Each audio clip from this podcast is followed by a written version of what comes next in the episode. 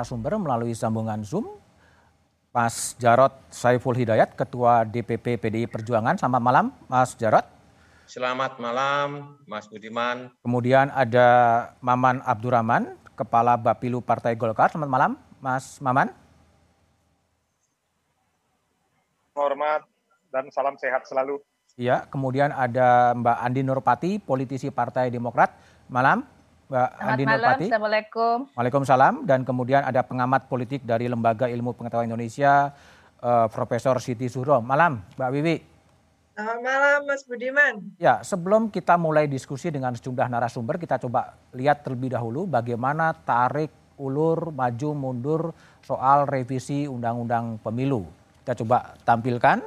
Di November 2020, seluruh fraksi DPR sepakat mengusulkan revisi Undang-Undang Pemilu masuk program legislasi nasional 2021 memang ada sejumlah hal krusial yaitu pilkada serentak apakah di 2022 atau 2023 dan kemudian ada juga isu soal ambang batas pemilihan presiden dan ambang batas parlemen.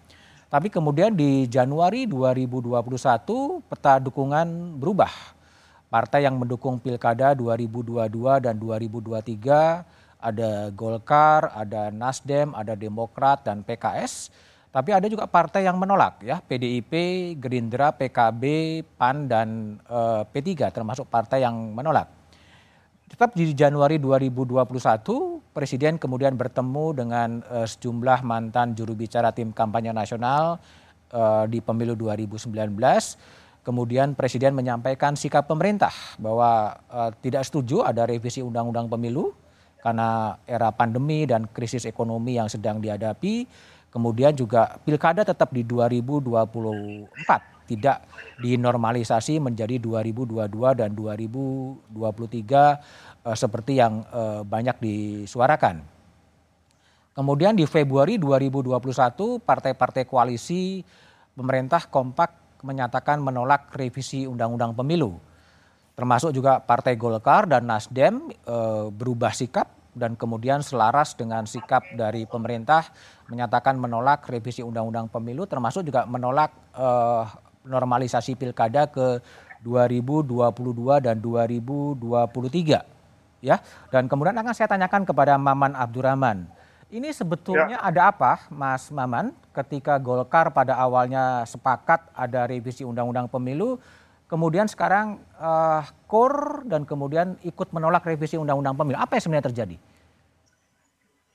Uh, pertama saya harus sampaikan begini mas, uh, bahwa di internal kami Partai Golkar hmm? memang kita ter uh, terbagi menjadi dua, okay. dua dua pendapat ya. Hmm? Bahwa ada satu yang memang mendukung revisi undang-undang pemilu, ada satu kelompok lagi yang memang mendukung untuk lanjut saja dulu kita coba di 2024. Okay. Hmm. Karena melihat dan menilai bahwa undang-undang ini kan baru disahkan di tahun 2016. Oke. Okay.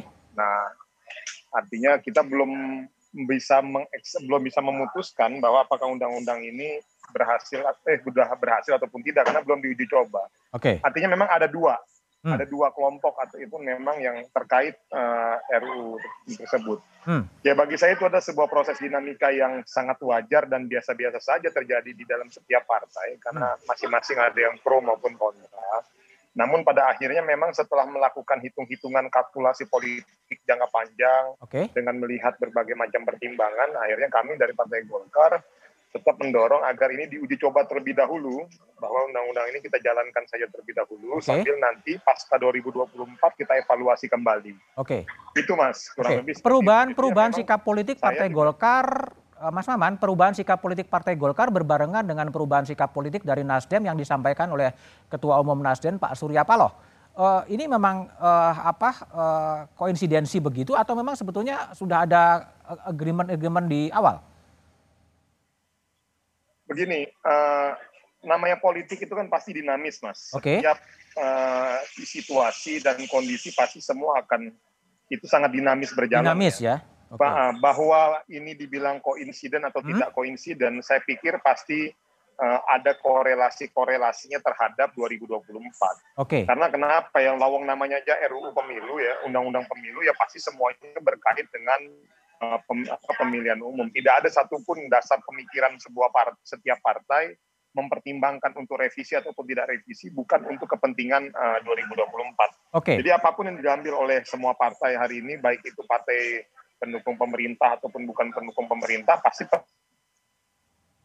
Kak Maman, kalau di saya pertajam lagi pertanyaan saya adalah apakah dinamika politik perubahan sikap Partai Golkar dan Nasdem itu terjadi setelah Presiden Jokowi kemudian bertemu dengan sejumlah ex jubir dari tim kampanye nasional di pemilu 2019 kemudian dinamika politik terjadi dan berubah posisi atau gimana?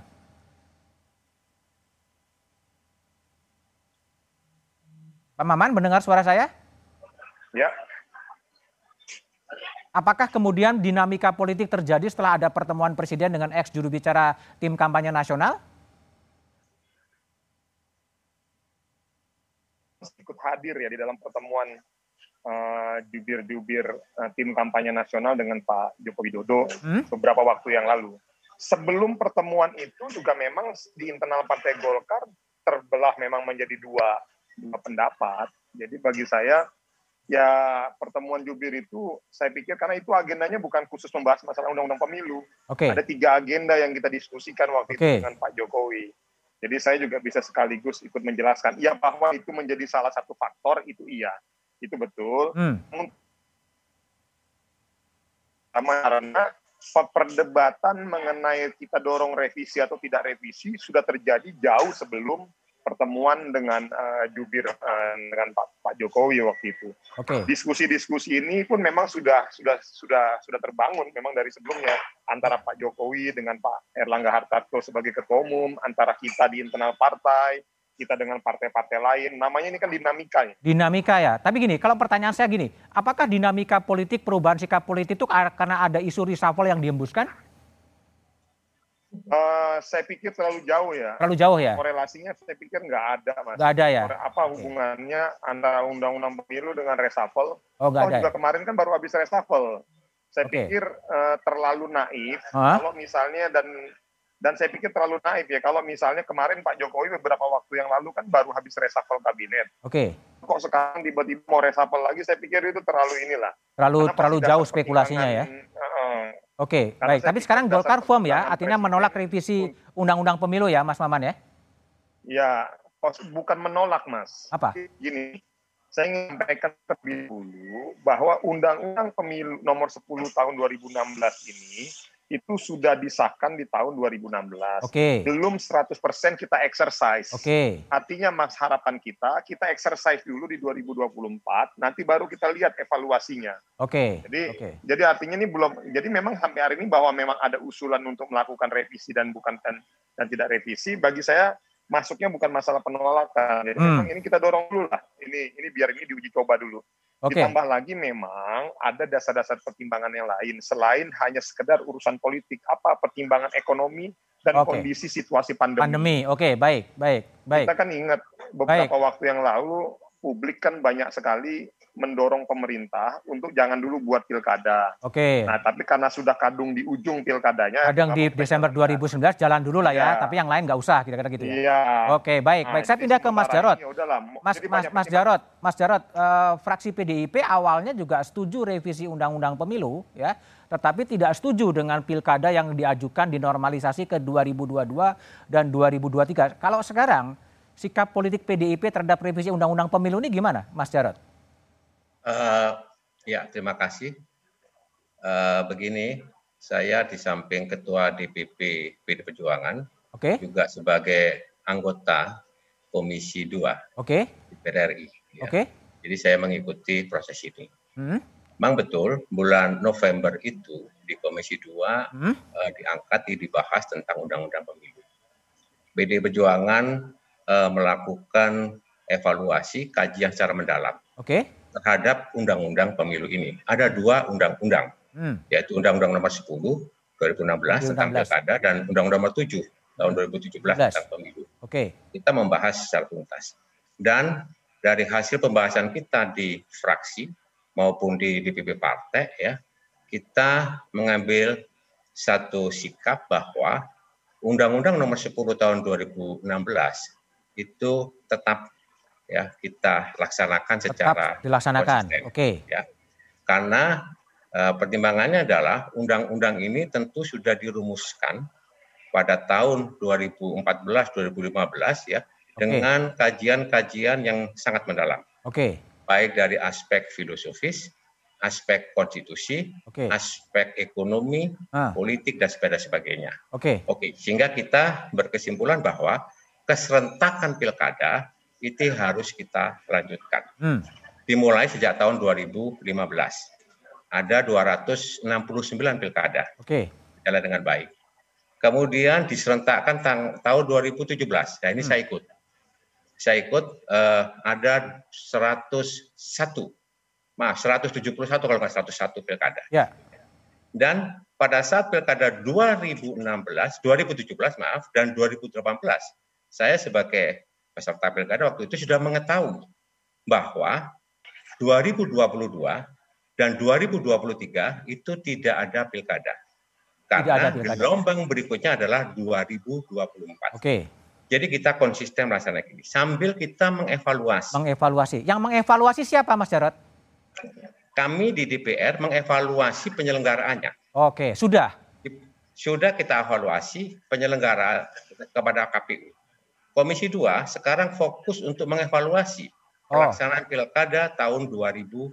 Oke. Okay. Di masa pandemi.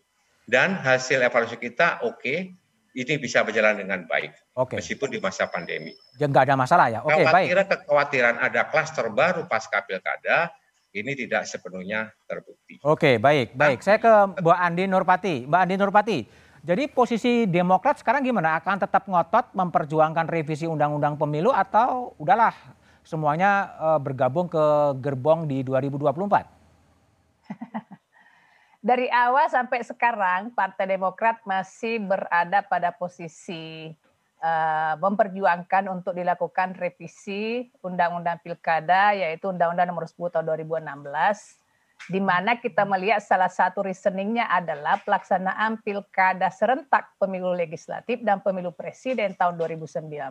Hmm? Kita sama-sama tahu bahwa kurang lebih 800-an penyelenggara pemilu legislatif dan pemilu presiden serentak itu meninggal. Hmm. Ya.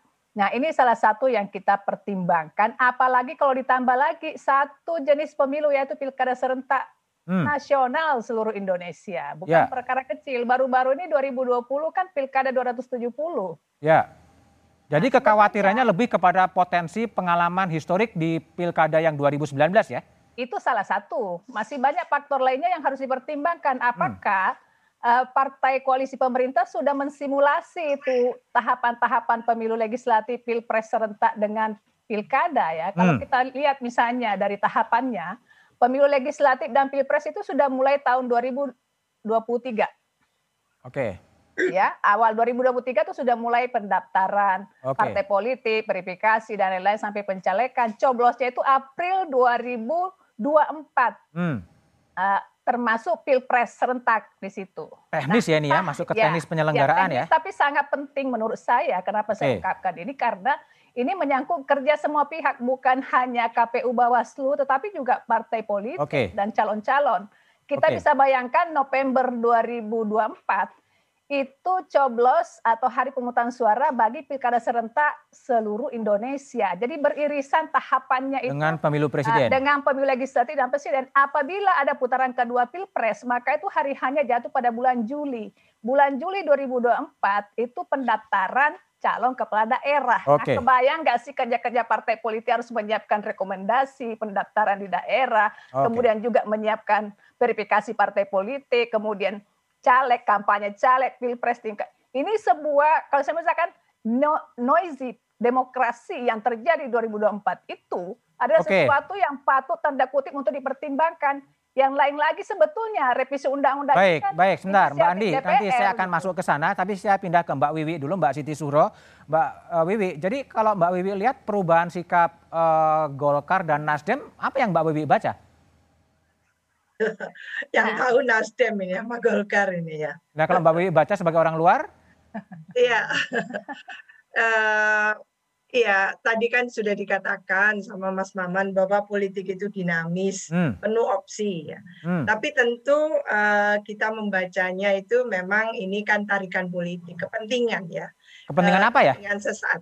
Kepentingan sesaat lah gitu ya, uh, bukan kepentingan jangka panjang. Padahal hmm. Jangan lupa partai politik ini mengemban amanat rakyat kan gitu ya. Hmm. Apalagi Golkar mengatakan partai rakyat gitu hmm. kan, aspirasi rakyat sama dengan PDI Perjuangan, partainya Wong Cilik ya, hmm. mewakili Wong Cilik.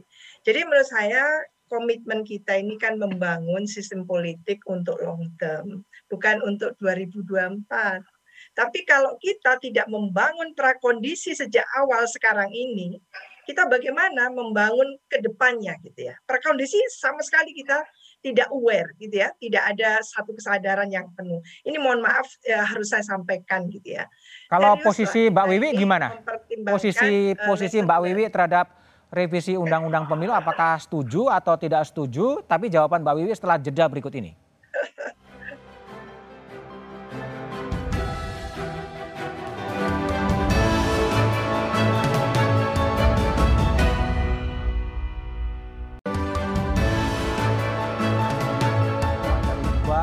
Kelompok penyelenggara pemungutan suara atau KPPS pada pemilu 2019.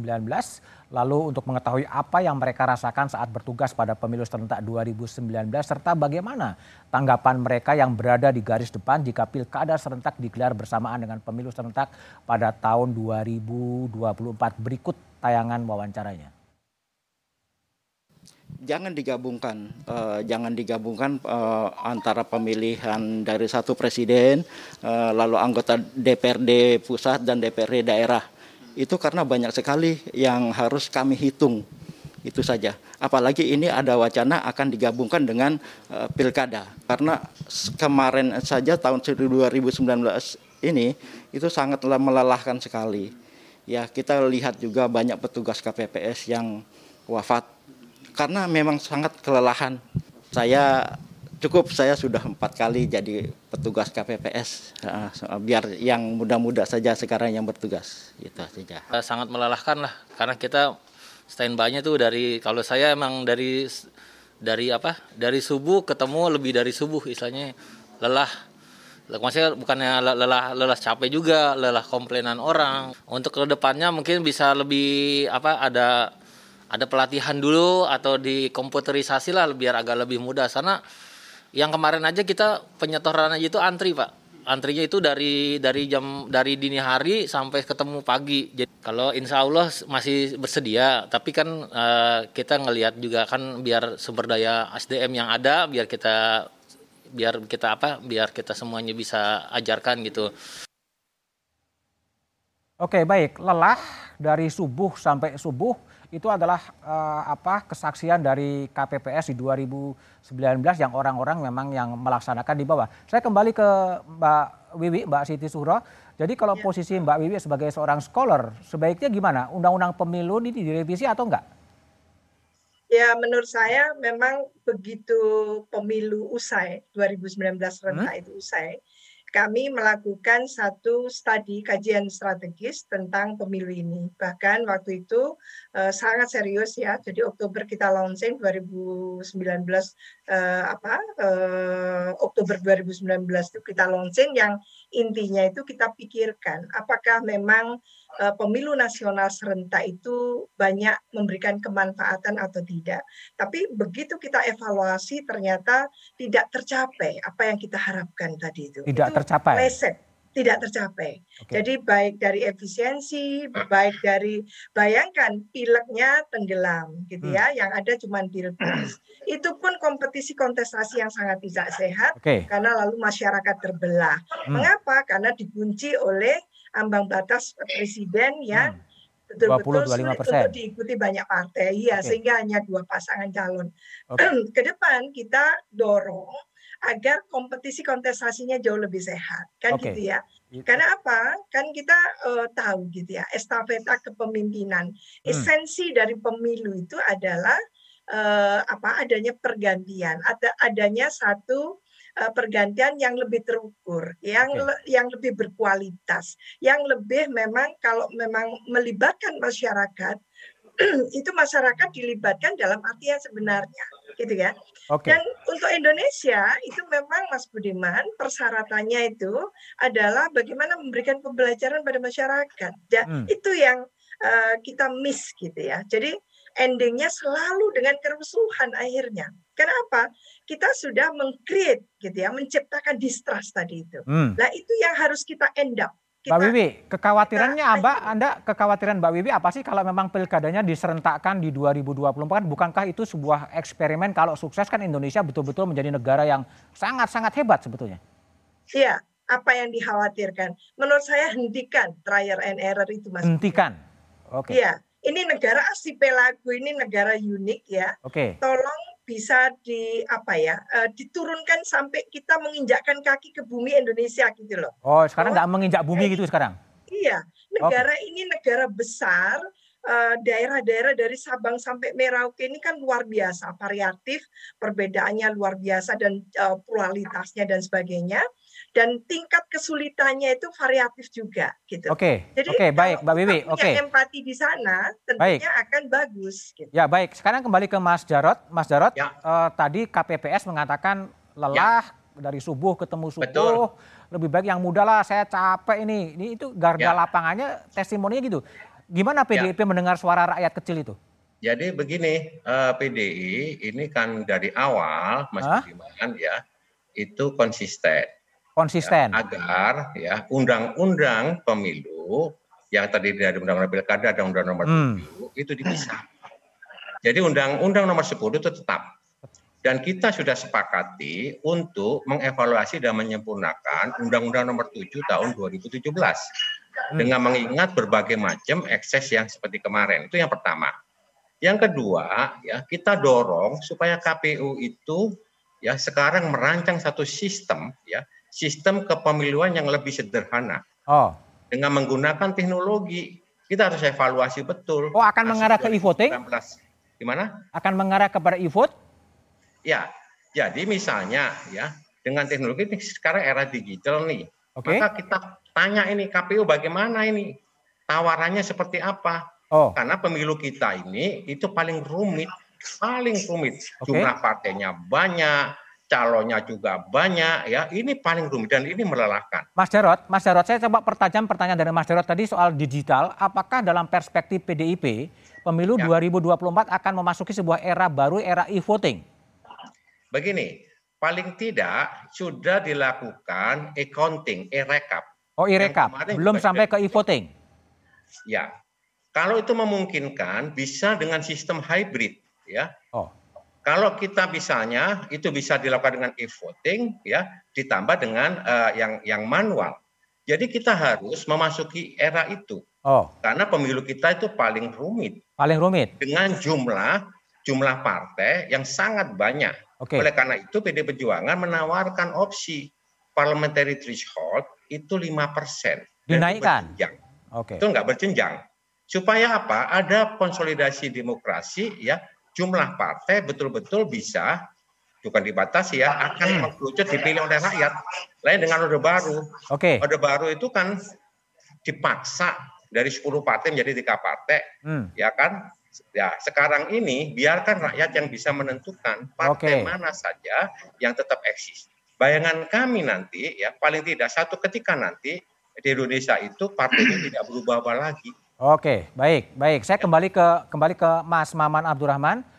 Kang Maman, tadi kan testimoni dari KPPS ya. sebenarnya sangat lelah ya petugas KPPS di 2019 gitu.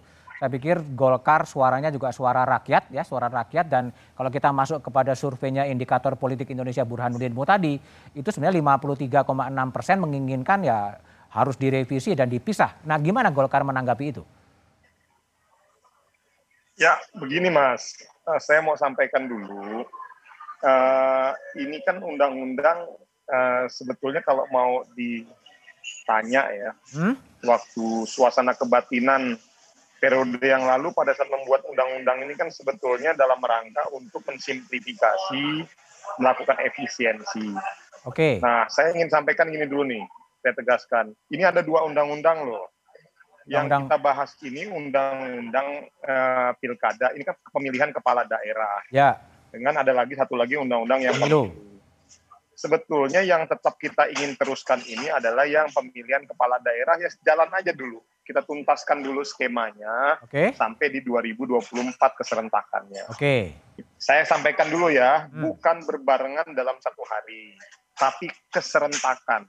Karena kan di MK kemarin sudah ada judicial review bahwa prinsip keserentakan itu tidak harus dalam satu hari. Oh. Prinsip keserentakan itu kan bisa dipisah dalam beberapa hari jedahnya. Nah, itu dulu. Nah, sekarang kan yang jadi isu yang tadi disampaikan oleh Mbak Andi Nurpati dan segala macamnya dengan Mbak Siti Zuro masalah tadi aspirasi dari rakyat, load pekerjaan yang sangat tinggi. Hmm. Terus begitu teknis, banyak yang artinya kelelahan lah sedalam ex house lah segala macam. Nah, ini yang mau ini tidak ada masalah. Yuk kita evaluasi secara teknisnya bagaimana. Jadi justru apa yang saya saya saya makasih tadi udah disampaikan oleh Mbak Siti Zuro loh. Tadi maka saya mau respon juga. Hmm. Yang lagi mau kita jaga ini kan adalah sustainability-nya nih. Oke. Okay. Ada long, jadi spek kepastian politik bagi kita semua. Hmm. Jangan sampai dikit-dikit ini berubah nih sebetulnya. Okay. Sebetulnya isunya kan di situ. Hmm. Jadi biarkan aja dulu ini ini berjalan. Tetapi tadi yang menjadi catatan-catatan selama ini misalnya dari teknis segala macam diperbaiki ya akan kita bahas lebih lanjut, akan tetap kita perbaiki lebih lanjut. Jadi uh, saya rasa di situ ya. Okay. Dari sisi kita Mbak, dari sisi kita justru ya, dari sisi kita Mas ya, dari sisi internal partai, kalau kita mau egois, kalau kita mau hanya sekedar memikirkan kepentingan partai, partai kami juga kalau secara subjektif cukup dirugikan. Oh, ya. Karena okay. apa? Karena apa? Contoh misalnya, sekarang kan dari pilkada kemarin Golkar itu pemenang nomor satu ya, juara okay. pilkada kemarin. Ada kurang lebih 150-an okay. uh, eh, daerah yang kita menang. Lalu ada 120 yang asli kader Golkar yang pilkada kemarin. Yang periode yang pendek ya? Menjabat, nah, ah, yang yang yang yang baru sekarang kita cuma menjabat tiga tahun setengah. Tiga tahun setengah. Lalu okay. yang dua yang 2022 Okay. 2023 saya yakin ini terjadi di semua partai. Hmm. PDIP, Golkar, Demokrat juga mau nggak mau kan harus di PJ kan. Oke, okay, baik Mas Maman. Oke, okay, baik. Saya pindah ke Mbak Andi Nurpati. Mbak Andi Nurpati, artinya kalau spekulasi-spekulasi yang mengatakan bahwa apa namanya eh, penolakan revisi undang-undang pemilu dan penolakan apa namanya eh, keinginan untuk memper, mem, memajukan pilkada ini memang di Partai Demokrat memang untuk menjegal capres-capres yang tertentu gitu yang yang potensial menjadi kandidat 2024? Melihatnya sih politis ya. Sangat politis, politis. itu gimana? Ya, karena kan awalnya revisi ini di, diusulkan oleh oleh DPR sendiri. Ya, terus? Hak inisiatif DPR itu siapa ya? Mayoritas partai politik. Nah, terus? Nah, kalau tiba-tiba sekarang menarik lagi keinginannya itu kan ada apa di tengah perjalanan tiba-tiba muncul keinginan untuk tidak melanjutkan. Ada apa? Ada apa gitu kan? Kalau ada apa? Itu, oh, politis. Politisnya macam-macam. Misalnya? Jadi ya misalnya kita lihat nanti kalau tidak dilaksanakan pilkada serentak 2022 dan 2023 itu akan ada sekitar 272 daerah yang harus diangkat pejabat gubernur oh? dan pejabat bupati dan wali kota. Terus? Yang mengangkat itu siapa? Ya pemerintah. Ah, gitu kan. Sedikit ada politisnya tentunya di situ. Keuntungannya siapa? Hmm. Yang duduk di situ adalah yang diangkat oleh Mendagri dan presiden hmm. dan seterusnya. Nah ini memang pasti akan ada yang diuntungkan secara politis. Hmm. Lain hanya kalau pilkada itu dilakukan, dia tarung bisa jadi Golkar jadi pemenang pertama lagi kan, nah, gitu hmm. bisa jadi. Oke. Okay. Nah, tetapi yang kita mau lihat, kalau kita mengatakan laksanakan dulu undang-undang ini untuk kita lihat uji coba simulasi dulu, Pak. Benar nggak simulasinya itu tidak menimbulkan kelelahan nasional? Kelelahan ini bukan okay. hanya pada penyelenggara, juga termasuk pimpinan partai hmm. politik semua tingkatan. Nah, okay. kita kan misalnya pileknya saja itu sudah ber, berjalan secara teknis di 2000, awal 2023 Oke. Okay. Kemudian coblos April, coblos lagi kalau ada putaran kedua Pilpres di bulan Juli, coblos lagi di November untuk pilkada serentak. Ini simultan tahapannya. Oke. Okay. Nah, kalau kita berdasarkan penyelenggaraannya lagi nanti, bagaimana dengan beban-beban penyelenggara itu dengan ditambahkannya pekerjaan yang serentak, sementara honor mereka misalnya juga satu. Ini teknis, tapi penting. Oke, okay, baik, baik, Bu Andi Nurpati. Oke, okay. saya juga telah terhubung dengan pakar otonomi daerah, uh, Joher Mansyah Johan telah tersambung. Selamat malam, uh, Prof. Joher. Ya, selamat malam Mas Budiman ya. Ya, saya mau tanya Prof Joyer, ini ya. kalau apa namanya di 2022 dan 2023 tidak ya. digelar pilkada, berarti akan ada kekosongan uh, apa uh, gubernur di tujuh wilayah dan kemudian 17 wilayah di 2023 dan lebih dari separuh kabupaten kota akan ditunjuk pejabat ya, pejabat bupati atau pejabat wali kota. Bermasalahkah itu dari sisi governance pemerintahan? Ya, kalau penjabat sebetulnya kewenangannya uh, cukup kuat ya. Hanya persoalannya tadi uh, mungkin persoalan legitimasi ya Mas Budiman ya. Uh -huh. legitimasi itu kan dianggap kalau penjabat yang diangkat dari PNS itu lemah Okay. Nah, tapi kalau dari segi kapasitas, kemampuan dia memimpin hmm? itu saya kira cukup memadai. Oke. Okay. Apalagi kita sudah banyak pengalaman kita uh, belum lama ini kan banyak PJS, PJS, hmm. juga PJ, PJ. Nah, hanya memang persoalannya mungkin dari segi ketersediaan stok ini. Nah, ada nggak orangnya sih yang jadi pejabat gubernur? Nah, itu dia. Pejabat di apa? Kalau tujuh... tadi uh, gubernurnya untuk tahun 2022 ada tujuh, ah? ya, pejabat. 2023 17? Ada 17. Itu kan total gubernur aja ya kita nggak pikir. 24. 24. Itu aja 24. Oke. Okay. Nah, kalau ambil dari Kemdagri, itu Kemdagri itu punya pejabat eselon 1, JPT Madia namanya, termasuk staf ahli itu okay. cuma 16. Cuma 6 ya. Nah, Tapi gini, gini Prof, Prof Joher, Prof Joher, ya. apakah kemudian dengan ada apa ketersediaan stok ya menjadi pejabat-pejabat gubernur, ya tadi ya. ada 7 dan 17 belum lagi 200-an pejabat wali kota dan bupati ini jalannya pemerintahan seperti apa? Tapi ulasan dari Prof Joher setelah jeda berikut ini.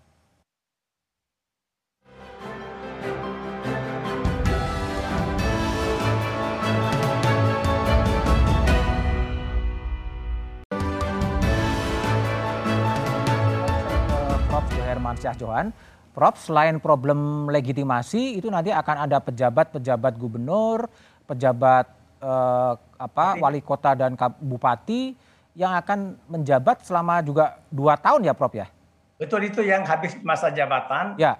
2022 dua tahun. Kalau yang 2023 tahun. Kekokohan diisi selama satu tahun lah kurang lebih. Hmm. Lalu kembali soal ketersediaan pejabat-pejabat uh, gubernur itu, uh, nah, itu ketersediaannya? Kalau stok Kemdagri saya kira itu tidak cukup karena 16 uh, eselon 1 jadi hmm. Kemdagri itu kan kalau disuruh semuanya turun jadi PJ gubernur maka itu akan kosong Kemdagri hmm. karena dia lama dan tidak bisa juga sambil uh, pejabatnya strukturalnya di pusat. Oke. Okay. Nah, itu harus ada uh, diambil dari kementerian-kementerian lain yang punya pengalaman hmm? dalam urusan kepemerintahan dalam negeri. Oh. Bisa juga sembarangan orang iya. Kementerian yeah. Perhubungan, saya kira nggak bisa, ya kan? Nah, jadi harus yang terkait dengan itu apakah di Polhukam, apakah di kantor Kementerian Pan RB, itu pun hmm. juga terbatas. Mereka tidak punya uh, kapasitas yang yang teruji di lapangan. Kalau Kemdagri sudah lama Mas Budiman. Oke. Okay. Punya pengalaman lah. Oh, polisi-polisi nggak boleh nggak bisa diambil Prof Joher? Nggak bisa lah. Nggak bisa ya? Itu uh, undang-undang menyatakan kalau pakai 10 2016 pasal 201 ayat uh, 10 dan 11 itu harus dari jabatan pimpinan tinggi media kalau hmm. untuk gubernur ya. Jadi hmm. itu jabatan struktural ASN. Oke. Okay. satu. Prof, bisa nggak dibayangkan di 2022 nanti dan 2023 nanti sebetulnya uh, total nanti akan ada 24 gubernur yang uh, sifatnya adalah pejabat dan kemudian hampir 240 sekian ya, ya. Uh, pejabat wali kota dan kabupaten yang sifatnya juga pejabat. Itu ya. mempengaruhi nggak sih jalannya pemerintahan ketika posisinya seperti itu? Ya, kalau dari segi governingnya, kapasitas governing ya, hmm? nah ini kan ada persoalan tantangannya adalah kalau birokrat kan biasanya lebih kepada menjalankan perintah atau okay. undang-undangan. Nah, sementara kalau memimpin pemerintahan itu ada dimensi-dimensi politik menghadapi DPRD, hmm. ya. Okay. Itu tidak mudah, apalagi okay. DPRD juga sekarang kan kepentingannya banyak, Mas Budiman ya. Gitu. Okay. Itu mungkin ada kekurangan di sana. Ada kekurangan stok ya. Oke, balik Mbak Wiwi, Mbak Siti Suro, ini gimana nih? Tadi ada isu soal apa uh, ketersediaan pejabat-pejabat gubernur Lalu kemudian juga ada problem legitimasi. Ini kalau Mbak Wiwi lihat ini governance uh, di, dua, di 2022 gimana nanti itu? Iya, ini pertanyaan menarik menurut saya bahwa uh, yang kita bayangkan dengan pemilu itu pilkada ya dalam hmm. konteks ini pilkada itu dilakukan bukan di ruang kosong kan gitu ya pilkada dilakukan dengan maksud tujuan tertentu tentunya dampak atau pengaruhnya itu terhadap governance gitu ya. Okay. Apakah nanti pemerintahan hasil pilkada itu uh, lebih katakan gitu berpengaruh positif pada governance tadi itu pemerintahan atau tidak kan gitu. Hmm. Nah ini yang sering kita luput, kita ansih berpikir tentang pemilu saja gitu. Oke. Okay. Nah ini yang harus pola pikir mindset yang seperti itu harus diperbaiki. Okay. Karena eh, selama pilkada langsung ya tahun hmm. 2005 sampai 2020 kita melakukan evaluasi sebetulnya bahkan sejak 2005 itu kami turun ke melihat sendiri bagaimana hmm. di Kutai uh, waktu itu uh, Kutai Kertanegara ya lalu di Jawa Timur kita juga melihat bagaimana banyaknya juga beberapa daerah mengalami pilkada yang rusuh ya uh, beberapa daerah saya tidak perlu sebutkan gitu ya. Dan sampai terakhir di 2020 kita masih berjibaku untuk mengatakan bahwa kapan ini pilkada itu bisa dilaksanakan yang serius ya dalam arti tidak distortif gitu. Oke, okay, baik. Selama baik. ini kan distorsinya itu luar biasa. Hmm. Penyimpangannya, pelanggarannya dan relatif menurut saya konstan seperti itu. Oke, okay, baik. Lalu setiap pilkada datang yang terjadi adalah penyimpangan-penyimpangan. Lah ini yang harusnya dievaluasi untuk diberikan solusinya. Oke, okay, baik, karena baik. itu Oke, okay, dampak tadi itu yang harus dipikirkan. Dampak saya ya. Oke, okay, dampak ya. saya akan coba lempar ke apa Mas Jarot. Mas Jarot, tadi kan ini kan ya. uh, ada dari Prof Jan mengatakan ada ketersediaan stok untuk pejabat gubernur dan juga stok untuk pejabat uh, wali kota dan kabupaten. Nah, imajinasi Mas Jarod sebagai seorang anggota Komisi 2 DPR dan Ketua DPP PD Perjuangan ini gimana? Mengatasi 2022 ketika pilkadanya nggak ada, 2023 nggak ada. Ini kekosongan-kekosongan pejabat ini gimana imajinasi Mas Jarod ini? Jangan imajinasi dong. Ya gimana? Kan belum terjadi. Ya, jadi begini, eh, kebetulan kan saya pernah menjadi wali kota dua periode ya. Oke. Okay. Pernah menjadi wakil gubernur, pernah hmm. menjadi gubernur juga ya, jadi hmm. bisa mengevaluasi ya uh, kinerja pejabat-pejabat ini. Kemudian kita juga mengevaluasi para pejabat yang diturunkan, ditugaskan di tahun 2020. Ya, kalau kita lihat itu berjalan bagus. Bagus ya. ya pemerintahan bagus, pelayanan okay. dasar kepada masyarakat bagus okay. ya. Karena mereka juga mempunyai kapasitas dan pengalaman dengan jam kerja, jam terbang yang sangat tinggi. Okay. Hubungan dengan legislatif dan Forkompinda juga terbangun dengan bagus. Okay. Kita juga harus mengambil sisi positifnya, hmm. Prof. Uh, Jo ya. Kalau itu pejabat itu adalah ASN, maka akan semakin mudah untuk melakukan koordinasi dan sinergi antara pemerintah pusat, provinsi, dan kabupaten kota. Hmm. Misalnya di dalam menangani ya, ya mengatasi pandemi COVID atau pemberdayaan ekonomi rakyat. Hmm. Saya sama sekali selama pengalaman ini tidak pernah melakukan okay. komitmen dari ASN yang hmm. itu naik pangkatnya juga melalui proses seleksi yang sangat ketat. Oke. Okay. Tentang stok, stok saya yakin stok ya yang ada, saya yakin untuk uh, pejabat gubernur kita mempunyai. Ya, saya yakin kita punya. Sudah disiapkan ya? tahun 2016 sudah dipikirkan juga oleh perumus undang-undang ini. Okay. Tentang skenario bahwa 2024 dengan keserentakan pilkada ya, hmm. maka ya sudah dipikirkan juga ya tentang pejabat-pejabat yang nantinya akan mengisi di gubernur, bupati maupun wali kota. Dan mereka juga bisa menandatangani APBD. Oke. Okay. Maksudnya begini, uh, uh, Mas Budiman, hal-hal yang sebetulnya bisa kita permudah ya. Jangan Kenapa dipersulit ya. Birokrasi kan biasanya hal yang mudah dipersulit. Nah, sekarang sudah okay. kita ubah hal-hal yang sulit bisa kita permudah, kita pergampang sehingga keputusannya bisa cepat. Oke, okay, baik. Pemerintah menjadi sangat penting untuk menangani pandemi dan pemulihan ekonomi rakyat. Oke, okay, baik Mas Jarot. Saya kembali ke Mbak Andi Nurpati. Mbak Andi Nurpati, tadi Mas Jarot mengatakan yang apa rumit-rumit nggak usah dipermudah, yang mudah-mudah juga nggak usah diperumit. Sehingga stoknya ada, ASN-nya cakap. Sehingga kekhawatirannya apa kalau dari Partai Demokrat kalau seandainya memang pilkadanya tetap 2024? Saya tidak pernah mempersoalkan pejabat kepala daerah ya, hmm. karena itu kan sebetulnya sesuatu yang sudah rutin terjadi, walaupun okay. tidak serentak gitu ya. Hmm. Kami yakin stok itu ada. Ada ya. Tapi kan sekali lagi persoalan politisnya pasti ada. Gitu. Apa sih persoalan politis? Ya tentu saja sangat berbeda kalau kepala daerah itu dijabat oleh kader partai politik mana pun dengan tidak. Kalau itu kan semua ASN. Hmm. Nah, sementara kan orang akan melakukan pemilu legislatif dan pilpres serta pilkada berikutnya. Ini kan politisnya tinggi banget, hmm. ya kan? Siapa yang diuntungkan di situ? Pasti ada yang diuntungkan dengan ngototnya di situ. Gitu. Hmm. Nah, ini kan kita ingin mengatakan bahwa sebetulnya bukan hanya faktor itu aja. Kami paham, mungkin juga kalau misalnya disinyalir bahwa ada segelintiran bahwa kalau pilkada dilakukan 2020, 2022 dan 2023 akan ada calon yang terjegal, bisa saja juga ada untuk terjegal maju pilpres misalnya. Ada ya? Itu tidak selalu ya kan, uh, karena tidak menjabat lagi jadi pejabat uh, semuanya kehilangan makna untuk bersosialisasi, pada hmm. itu tidak tidak juga gitu kan. Okay. Nah ini kan asumsi-asumsi yang belum tentu. Tapi terlepas dari itu semua, kami memandang bahwa overlapnya tahapan pileg oh, oh, teknis ya. pilkada ini okay. itu tolong disimulasi dulu gitu. Oke, okay, Kalau baik. simulasi kemudian ini tidak menimbulkan kelelahan nasional, jangan jangan kita hanya menganggap bahwa hanya penyelenggara nanti akan bermasalah. Oke, okay, baik. Tapi tadi pertanyaan kemudian gimana mengurangi risiko ya, mengurangi risiko ya, seandainya 2024 saya melihat, itu digelar risiko-risikonya kita mitigasi sehingga semuanya bisa ya. berjalan lancar. Tapi nanti diskusinya setelah jeda berikut ini.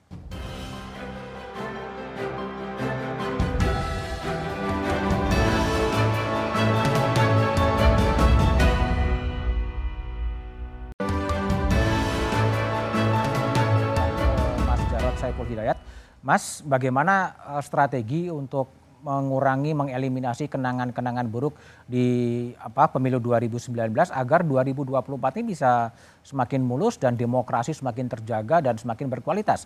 Apa strategi dari uh, eh, PDIP? Ya, uh, kami tetap mengusulkan agar Undang-Undang Nomor 7 Tahun 2017 ini kita sempurnakan.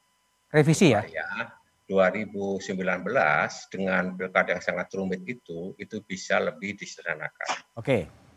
Sedangkan untuk Undang-Undang Nomor 10 Tahun 2016, mari kita laksanakan secara konsisten. Oke. Okay. Saya bersyukur dengan adanya Undang-Undang Nomor 10 tentang pilkada ini, hmm. yang saya yakin ketika itu diputuskan tahun 2016 itu belum terfikir adanya pandemi hmm. yang kena mengenai dunia dan Indonesia.